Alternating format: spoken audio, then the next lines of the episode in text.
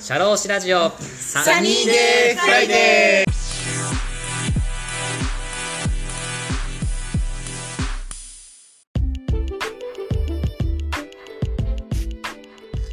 この番組は国内海外問わず放浪が大好きな国際派社労士 DJ のポッドキャストです。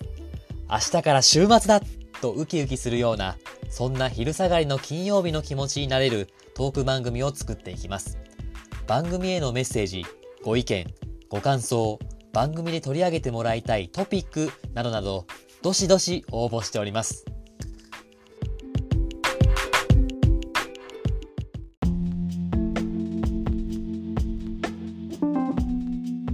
はい。そうですね。太田さん、この退職だ、あ、ごめんなさい。退職代行サービスって、はい。あの仕事してて、あの、従業員さんがつ使われたことある。あ、あるある、一回ある。あるんだ、これ。あるんだ。あるある。マジで？すげえ。どんな感じなの？これ。え？なんかファックス、ファックスで、うん。あのー退職しますって来て、うん。で、まあ、あと、退職金払ってねって ファックスに書いてあって、で、連絡先はどこどこ法律事務所ですって書いてあった。ええあ、じゃあそれは弁護士事務所に依頼して、弁護士さんが代わりにやってるみたいな感じなんだ。そうそうそう。ええすげえな。え、それってさ、なんか、こうとかはあるの？なんかいきなり、なんか、この人はトラブルメーカーの社員さんだからそうなったのかとか、いきなり、もう知らないけど、いきなりポンと、なんかユニオンの加入通知来たみたいな感じなのとか、そんな感じなの？ああ、えっとね、僕、こあの案件は、そうだね。あ言える範囲でいい。えーっとね、確かにち若干トラブってた従業員の人かな。ああ、そういうのあるんだよな。うん、なんか他の従業員の方と、あのあんまりうまくいってない人が、なんか退職するときにそうなりました。ああ、なるほど、なるほど。そうだよね。なんかもうこのままじゃ拉致開かないから、ちょっと弁護士さんにお願いしないとちょっと喋れないみたいな。うんだ。からもう穏便に済ませるみたいな感じってことなのかな。うん、まあ、あと、なんか、喋りたくなかったんじゃん？社長とも、もあう。うん、まあ、た退職金が出た会社だから、まあ、だからね、なおさらね、こう、会社辞めるって退職金が出るってなるとさ、あ、うん。なんか、なんか辞める側としてもさ、その権利を主張するのって、はいやっぱりちょっと一定のハードルがあるのかなとは思いますね。ああ。はいはいはい。うん、なんか退職金なければね、なんか、あの、辞めますって。うんまあ、むしろなんか結構よくあるのがさ、あの、うん無断でいなくなったみたいな社員、よくあるじゃん。はいはいはい。うんそれはあったら別に、まあ別に無断でいなくなるケースの方が多いかなと思うけど、うん。うん、なんか退職金が欲しいとか、うんあーっていうケースだと、うんうんまあそういうサービスを使うメリットは結構あるかなとは思いますね。ああ、その代行費用を払ってまでも、そのお金を、まあ今まで働いてきたから、うん、まあと取りたいみたいなうん、感じで使うみたいな感じなのかな。そうですね。なる僕が例えばその退職代行サービスを使うってなった時に、はい。じゃあその、その代行会社に依頼したら、そこからのやり取りはもうその代行会社がその会社に言ってるっていう状態じゃないですか。はい。なんかその、なんか代わりにその人たちにさせて、なんか自分の席がな、席っていうかその会社の席がなくなっているっていう状態って、そのはい。依頼した人は全然不思議に思わないのかなって僕はちょっと思ってて。あ。まあ、なんか今、そ なんだろう、それ、今までそこでお世話になってさ、その別になんかトラブル起きる前はさ、働いてたのにさ、なんかそれに依頼して勝手にいなくなって、ななんか、その次の会社でどんな風にして働いてるんだろうなって僕はちょっと、ちょっと僕は理解できてなかったんだけど、その感情がある人は退職代行サービス使わないだろうね。そっかそっかそっか。あまあ別に会社にどうも思われたくないみたいな感じなのかな。うん。うん。あーまあな、そうだよな。うん。そっか。いや、なんか。まあでも、はい使いたいっていう人の気持ちはまあ、わかるっちゃわかるかな。ああー実際、だって、僕の、僕の同僚が今、あ。うん。あのーこれは多分、言っても、言っても繋がらないか。いや、わかんないです。いや、わかんないです。いや僕の同僚がね、あのーあの、退職したいっていう申し出をしたんだけど、うん。あの、直属の上司にね、はい。直属の上司に伝えたんだけど、はい。あのー社長には、なんかそれ言ってくれてないっぽくて、はい。あのーまあ、直属の上司としてはさ、自分の部下が退職することになったって、なんだろうな。まあ、しかもそれがなんかあんまりいい理由じゃなくて、なんか、あのー退職したいって言ってるんですって自分の部下が言ってるってことを上司に伝えるのって、うん。中間管理職的には多分嫌なんだろうなと。ああ。うんそれが結局今ね、社長には、代表者には伝わってないっていう状況があって、うん。うーん、まあそういうのが絡むと、やっぱり、まあ辞めさせてもらえないケースに今回当たるのかなと思うけど、ああ、はいはいはい。なんか、だったらまあ確かにこういうサービスを使うのもまあ仕方ないのかなと思うけどね。なるほどね。まあそうだよな。まあなんか、退職ってなんかその職場からいなくなるだけじゃなくて、その今までお世話になったね、やっぱその係の人とか、課の人ともやっぱり離れることだから、やっぱりね、うん一番セオリーとしてやっぱその上司に言うっていうのがまあ、あれだもんね。うん順順当な話だけども、その 上司が言わないっていうのはな何なんですかって話だよね。まあね、まあ、社労士事務所なんか特にそうだけどさ、少人数じゃん。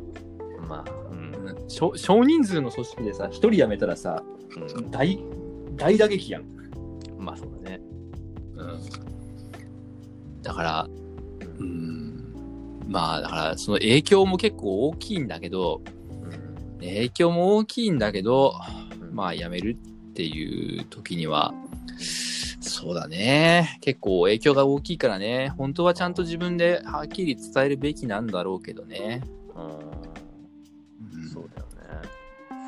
まあ難しいよな。気持ちは分かんなくはないけど、うん。うん、なんかこう民法のうん。そうだね。なんかこう、従業員が辞める権利って、なんか守られてるじゃない。はいはい。2週間前までで言えと。2週間前までに言えば。はい。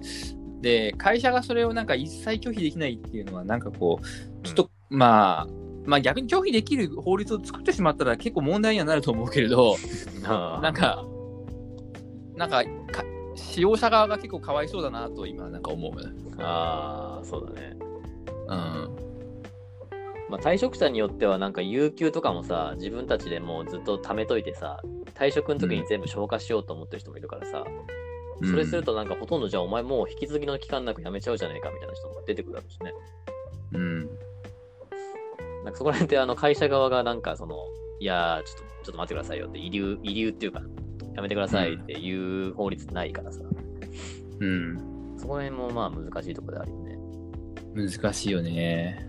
うまあでもさ、そこをなんかよくさ、労働条件をさ、よくしてさ、遺留する社長っているじゃない。ん。はいはいはい。でもさ、労働条件よくして遺留してさ、それって、その人ってずっとその後残ってくれると思うかっていうとさ、うん難しいような気がするよね。あー一度その退職したいって申し出た人が給与条件を上げたからといって、そこにずっととどまるかっていうのは違うんじゃないかと。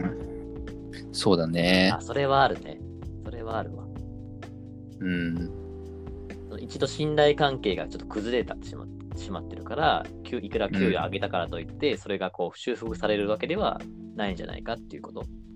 そうだね。あうん。なんかさ、よくさ、あ。あ、のー就活はなんか恋愛とはい。一緒だとかいうさ、なんかはい行ってくる先輩とかさ、なんか就活の時にいいいたじゃん。いますね。はい。いたいますね。そういうふうに、あの、解き伏せられて、あの、就活してましたね。確かに。うん。はい。彼女にさ、別れをさ、あのー切り出された時にさ、はい。あの、年収上げるから、あの、交際を継続してくださいって言ってるのとさ、はい。あんま変わんないじゃん。いやまあ、当事者は違うんだけどね。それ 稼ぐ、稼ぐ方はその違う会社だから、その通りになるかわかんないけど。まあでもそういう言ってることはまあそういうこと。あんまりね、はいその労働条件は、あまあ、だからそのお金でね、つなぎ止めるって難しいよね。ああ、そうだね。うん、まあなんか、やれてご、やれて合理的なのは、うん。あと1年間、この給与で約束するから、あと1年だけ残ってくれっていう話をするとか、ああ、引き継ぎ期間ってこと ?1 年間。引き継ぎか。うん。あそれはあったら、まあ確かにな、なんか、構、まあ、ご、あのー効果はあるかなと思うけどね。うん。まあそうだよね。だからそっか、遺留する、そうか、今話聞いて、そうこういう、あの、組織の中で退職するっていう意思表示が伝わらない場合だと、そういうサービスを使わないと、はっき意思がはっきりしないっていう需要もあるってことか。ある、あるよ。なるほど、なるほ。ど。ね、あの、そのこれを見たときに、なんでその退職できないんだろうっていう、その、その退職者の心の問題があるんじゃないかなとか思ってて。あだからその退職をするっていうのを言えないっていう人が増えてるから、こういうのサービスがあるっていうふうに僕は思ってたんだけど、そういう組織的な問題があるっていうのもあるんだね。そうだね。まあでも、その田村が言ってる理由もあるだろうけどね、絶対。ああの、言えないっていう、あ。うん。単純に言えないっていうね、上司が怖いとかね、あそういう理由で言えないっていうのはあると思うよ。あ。うん。いや、僕も退職もう2回してるからさ、はい。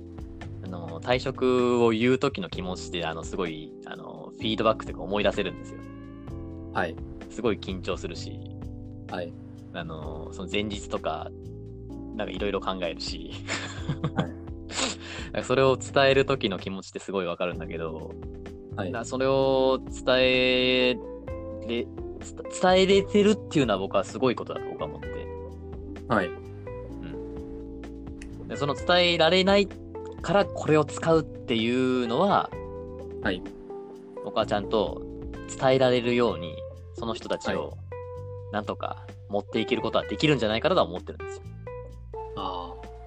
あそういう、なんか例えばこういう弁護士、ベリーベストさんが書いてるような、なんはい退職言ってるけど辞めさせてもらえないとか、退職の、言ってるけど損害賠償提供されるっていうのは、言ってるから、それはもう会社の中の問題だから、このサービス使うのはわかるんですけど、はいなんか退職も言えないのに、これを使うっていうのは僕は違うんじゃないかなと僕は個人的には思うんですよ。あ。ああ。はい。そうね。うんうん。機械的にさ、いやー、いや正直なんか僕がこれ、だ例えば体育を言わずに、この代行サービス使ったときに、うん。その、なんだろう、前の会社の、まあ、印象が悪くて、次の、なん先のなんか、転職活動が難しくなったりな、うんあとなんかその独立した時になんかその、なんか悪いことになってしまって、その人脈が使えないとか、まあいろいろうんそういう心配もあるのかもしれないけど、うん。決してそんなことないと僕は思ってて、うん。はっきり言って。まあそういうのないとは思ってるんですけど、うん。まあ、でもせめてやっぱりそこでお世話になったんだったら、ちゃんと自分の意思表示をしてやめやめるっていうのは、うんすごい大事なのかなと思ってて、まあね。うん。まあでも僕分かんなくもないけどな、この言えないっていうのは。あうん。なんか、精神状態的な話かなと思うのよ。あ、あなんだろうな。お前、お前なんか、あ、うん。どこの会社行っても使えねえぞみたいなさ、あの、否定を、なんか、毎日され続けてるとさ、うん。なんか、その人に対して何か意思表示するって結構、だんだんだんだん難しくなってくると思うのよ。あなんだろうな。よくさ、あ、はい。あのーなんか散々 DV を受けてるけどさ、あの、散々暴力を受けたりとかさ、なんか、ハラスメントを受けているのになかなか別れを切り出せない女性っているじゃん。うん。なんか、いや、な、そ、そん、殴る、殴られてるのに、うん。まだ、まだ交際を続けるのみたいな人いるじゃん。うん。なんか、その、それと、なんか、まあ、それとはね、理由が違うのかなとも思うけれども、なんか、やっぱり精神状態がね、普通じゃない人って、そういうのね、言う気力がなくなっちゃうし。全然ね、3万、5万でそれが解決するんだったら、解決、あの、専門家に頼りたいっていう気持ちはわからなくはないかな。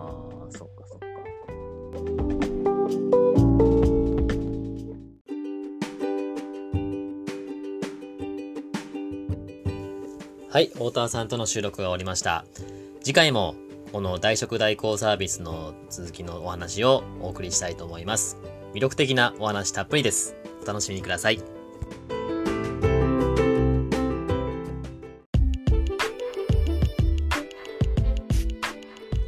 ャローシラジオサニーデイフライデー DJ の田村陽太でした。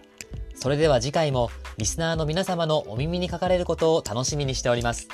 いってらっしゃい。